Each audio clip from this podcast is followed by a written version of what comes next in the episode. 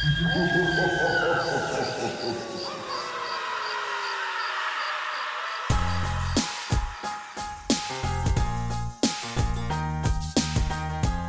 listening to Let's Talk Cuyahoga, a podcast that explores county initiatives and pulls back the curtain to reveal the work and the people who are driving Cuyahoga County forward.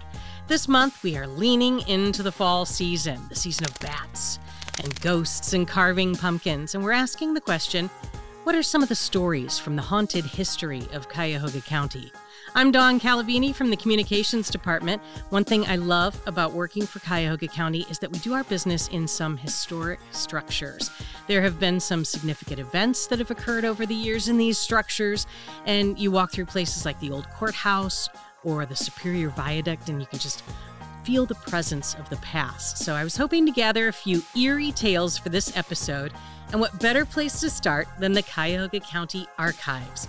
Joining me is Dr. Judith Cetina, our county archivist, and I welcome you. Thank you very much. I appreciate you inviting me. It's great to meet you. Um, the the Cuyahoga County Archives are on Perkins Avenue now, but that wasn't always the case. Oh, that's true. And as you told me, you used to work out of the Rhodes House on Franklin Boulevard. Boulevard in Ohio City. Yeah. Did you experience anything odd there?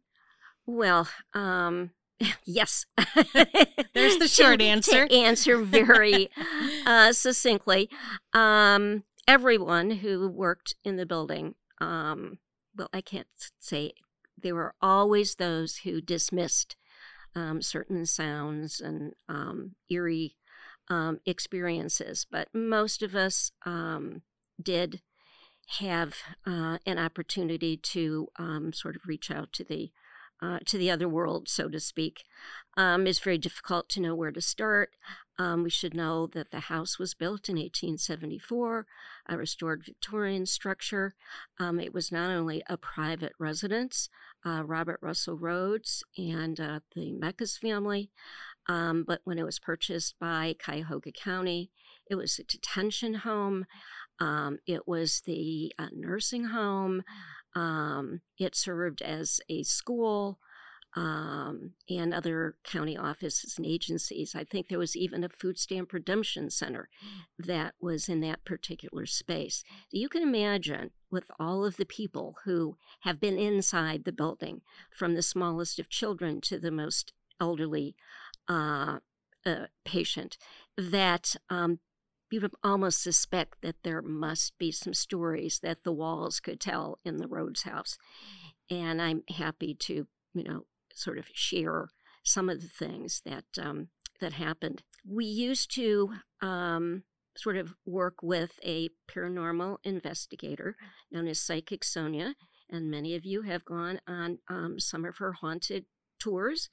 And they would stop in the evening, so I'd work longer hours that day. So about seven o'clock, a bus would pull up, and about 60 to 70 people came pouring out of the bus into the building oh, wow. and immediately were looking for signs of the paranormal. So um, I would then um, share some of my stories. Mm-hmm.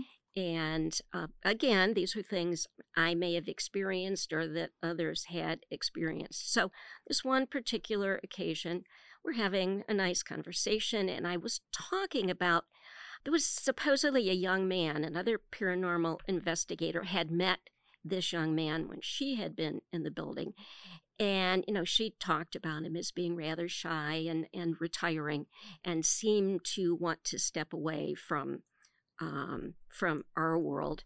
Um, I know this same person was once glimpsed in a restroom of all places. Another staff member saw it and they thought it was someone who had stayed too long for the day and that they had a reason for being there. And then when this person walked through a wall, um, it certainly did seem as if this was um, abnormal. so this, this individual was so present that somebody actually thought it was a real person. Right. And the same thing happened with a security person at that time. Wow. On a beautiful um, winter morning, very bright sunlight, and they had a similar experience. So, in any event, I was relaying some of these stories, And um, Psychic Sonia, who was sort of looking down a long um, hallway, I did not have, I was not able to see it from the way I was facing. And she said, I'm so sorry. I didn't mean to interrupt with your your conversation here, but she said that young man you're talking about, I just saw him opening a door and peeking around. I had a feeling from my neck all the way down my spine. Ooh. And I kept thinking, I hope I didn't say anything that might have upset him. Right. I would like to be on good terms. So um, that was certainly an interesting. Um, experience, um, to say the least. And I gave a talk once. I gave a whole series several years ago at the uh, county libraries, the various county libraries here in Cuyahoga. And um, the gentleman said, You know, I came to your building and I was walking where I shouldn't have been walking. And I saw there was sort of a staircase. And I looked down the staircase, and somebody yelled at me and said, Get out of here. Oh. And the gentleman said, I was scared to death. And he quickly turned around, left the building, not to return. So he had a very distinct, and at one of my presentations, mm-hmm. he was able to um, to share that. We so were, that voice did not come from a security guard. No, it, it certainly would not. No one would have even been in that particular area of the building. So that was, again, everybody's um, experience is is their very own, and they know how they felt at that time. So I took him as, um, you know, saying what he had experienced. So I, I, didn't think, yeah, he was genuine. So well, and so as you said, the house had gained enough of a reputation. Of course, Franklin Boulevard with Franklin Castle, Castle, and you know, there it's in the neighborhood, yes. um, and you can sort of, I mean, even I find it eerie. Before I even knew anything about the history of Franklin Boulevard, just driving down the street, I just feel like you can feel something. Yeah, I and think you can. I, I agree. I'm, I'm, glad. I'm glad to kind of have that confirmed.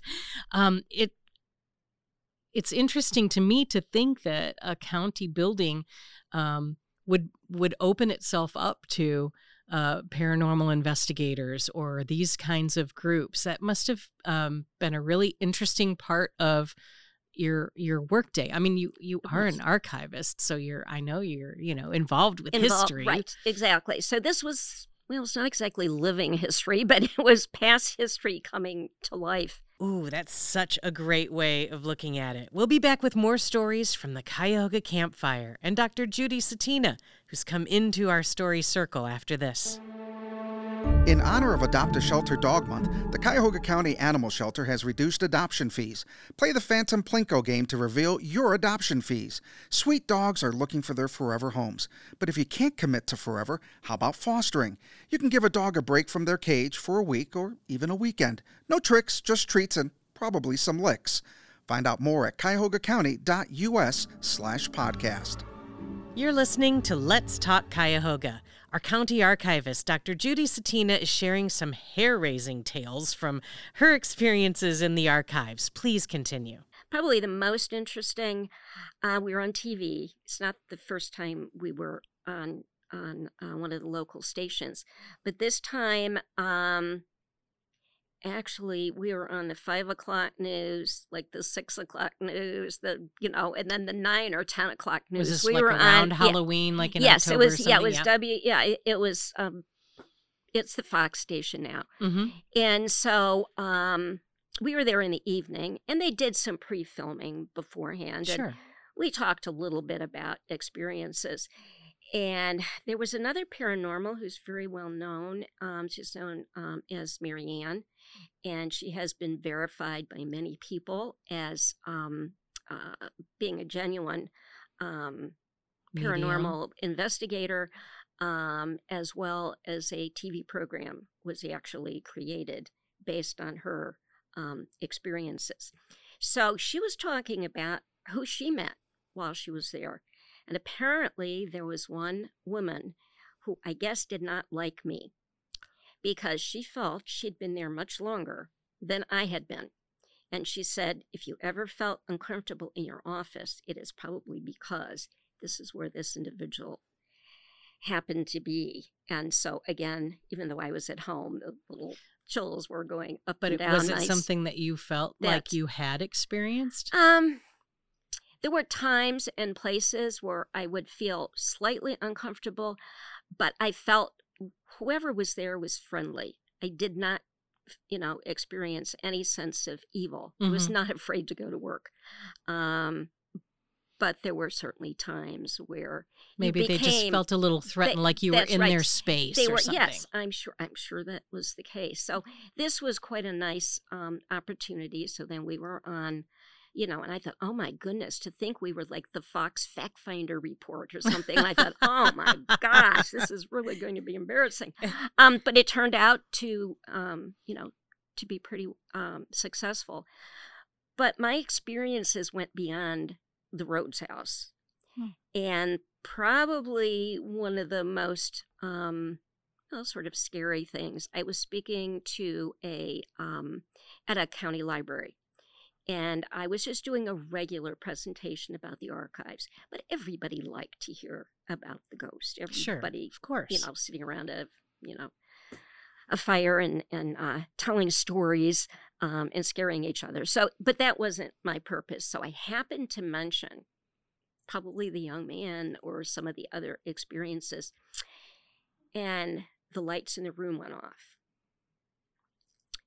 And I tried bravely to finish the presentation. We all nervously laughed.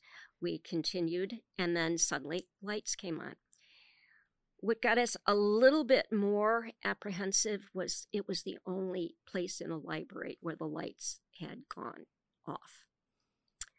So, you know, made it through the presentation. This is fine.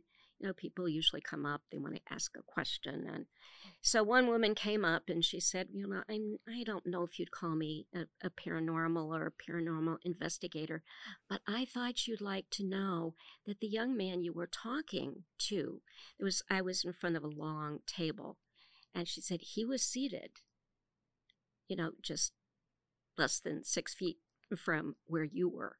And she said, All I know was his first name began with the letter H, and he likes you. Well, I thought, isn't that nice? and I decided I'd name him Hank. And so I thought maybe if I carried on a conversation, that would help. So, but going to my car and getting into the car, and I thought, what if Hank's coming with me? I, that's what I was I was wondering like, if you're bring, if you're "Oh." so open to these presences that they're coming with you to Oh, other please. places. I was really I that was a um one of the more you know startling revelations. Um I have no idea. I've never wanted to be really open to the paranormal. I, I would be the first one to run when I I remember at one point I heard noise and I knew I was in front of an elevator. There was another room and I heard footsteps and I knew there wasn't anybody in there. in the Rhodes house. Yes. And I'm not the person who in those scary movies always go down the basement because they, they've got to find out where it is. Yeah. Not me. Mm-mm. Got on that elevator, went downstairs and said, No, I don't care to know about it. But um, I think this, you know, it, it helped to um, interest people once they got over the ghost phenomenon, but to find out what you could learn from records. And that was an important part of the presentations. Because of the woman who didn't like me, I did find um, we. I believe the reporter had left me notes, and so Mhm. she wrote down the name. I found um, a coroner's case file, and I found her death record. So I knew where she lived, what was the name of her mother.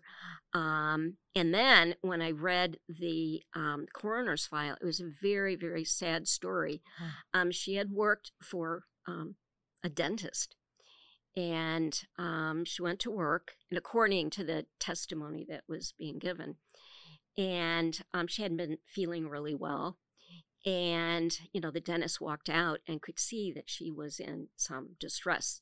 So they quickly called a physician, and the physician arrived. It was one of her physicians. She gave the name of two doctors. So the physician came in, and it was so funny because one of the first things he did was to open his satchel and take out a bottle of spirits of whiskey. Of course. And I guess that was supposed to I'm not sure what it was supposed to do, but we all kind of laughed because we were a little surprised the doctors went around carrying bottles of whiskey in their uh, in their satchels. And so he did the very best, you know, that he could. And she hadn't been feeling well, but I got the feeling she might have been the sole support of her mother and that she couldn't miss a day's work. She felt that she needed to be there. Unfortunately, despite the physician's best efforts, she did, you know, she did pass away. Now, how she got from where the dentist was um, she wasn't all that close to the Rhodes house, but so somehow connection. she found a way. And I guess they, um, I was told because we had a lot of um, traffic, public, the public was in and out, so the spirits could very easily, you know, kind of slip in. Mm-hmm. Um, and I think you were supposed to have hung something like on the door that would have um, kept the spirits out I mean, from coming in, mm-hmm. but those inside would not be able to go out, and so we thought, no, let let them go.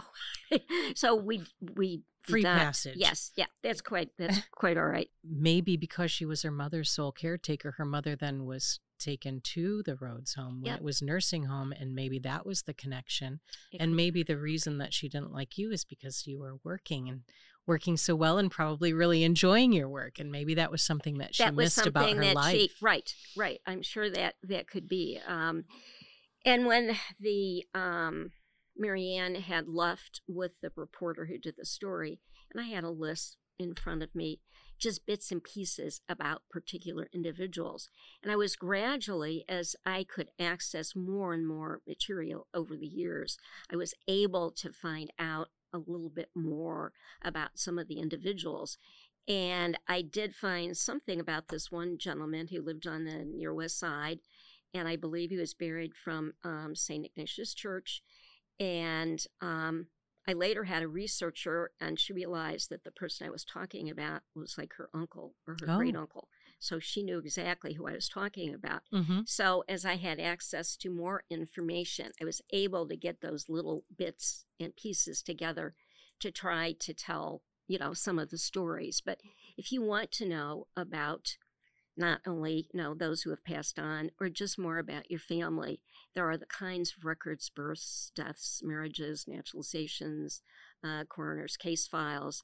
Um, it's the um, sort of the, the the bare bones that you use to build your you build your story. Sure. Right now, in our building, currently we have the um, two floors for the Board of Elections.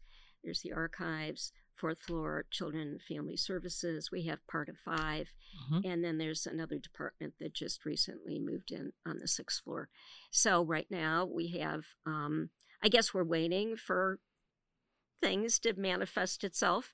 Um, it has a different vibe. Mm-hmm. Uh, we have a lot more light because we're very much in a Victorian setting, you know, with the chandeliers. And also, we used to have a chandelier that would shake back and forth. And I had one time somebody was really, you know, they were saying, Where are the spirits? Where are the spirits? And then they got mad. Okay, and I, I mean those kind of ghostly spirits, not any other kind of spirits. Mhm. Anyway, so he left. And then it started to go back and forth. And Oh, we're and here. and so someone said, Go get Judy. And I thought, Oh dear. So I said, All right, I'll be brave. And I confronted the spirit and I said, Spirit, I know you're here. And we acknowledge this, but you're starting to scare people. So now I would like you to cease and desist. And shortly afterwards, it went from going this way to a very, very slow, methodical, and then it stopped. And I always said, my most powerful moment I mean, living don't always listen to me, but I certainly got through to somebody. Thank you so much Oh, for sharing some of these stories. It's fascinating. Um, Cuyahoga County buildings are fascinating and they have a haunted history. Dr. Judy Cetina is our county archivist. And next up, we're going to have a tale from the medical examiner's office. You're listening to Let's Talk Cuyahoga. The Cuyahoga County Sheriff invites you to Operation Safe Halloween. The eighth annual Trunk or Treat Party is October 27th from 6 to 8 p.m. at the Justice Center on Lakeside Avenue. Kids in costumes can trick or treat safely as Lakeside will be closed to traffic between West 3rd and Ontario. Parents park free in the Huntington Garage. Find out more at cuyahogacounty.us slash podcast. You're listening to Let's Talk Cuyahoga. We're hearing some haunted history from Cuyahoga County today. Joining me now is Christopher Harris, the External Affairs Manager of the Medical Examiner's Office. Great to see you again. Great to see you again. Thank you so much for being here. So, we're circling up we're around the Cuyahoga campfire and uh, we're sharing some stories. And I mean, you work at the medical examiner's office, so I was a little afraid to even, you know, ask you if anything unusual had happened. And I'm sure people ask you questions all the time, but um, you did say that you've experienced something. I get this question all the time. Mm-hmm. And um, I usually tell people about this story, uh, this experience that I had. And for me, it's one that just sticks out and just bringing it up right now, the hair on my arm is starting to stand up. Oh, so let me let me break down what happened. It was a case from 2016, and there was a woman who had been murdered, and she had been placed in a duffel bag and left in a vacant lot. Mm. Uh, just a, a terrible and, and tragic death. And we were trying to identify her because at the time when she was found, she was pretty much just skeletal remains. So, so our great staff, also CPD, really pulled their resources in an effort to get her identified. Sure. Unfortunately, we didn't have a positive identification. So we had a forensic sketch made from her skull, uh, sent that to an anthropologist, and she sent back a sketch. So when we put that out to the media, we started to get calls saying, "Hey, I think this could be this person," and those calls led to a positive identification.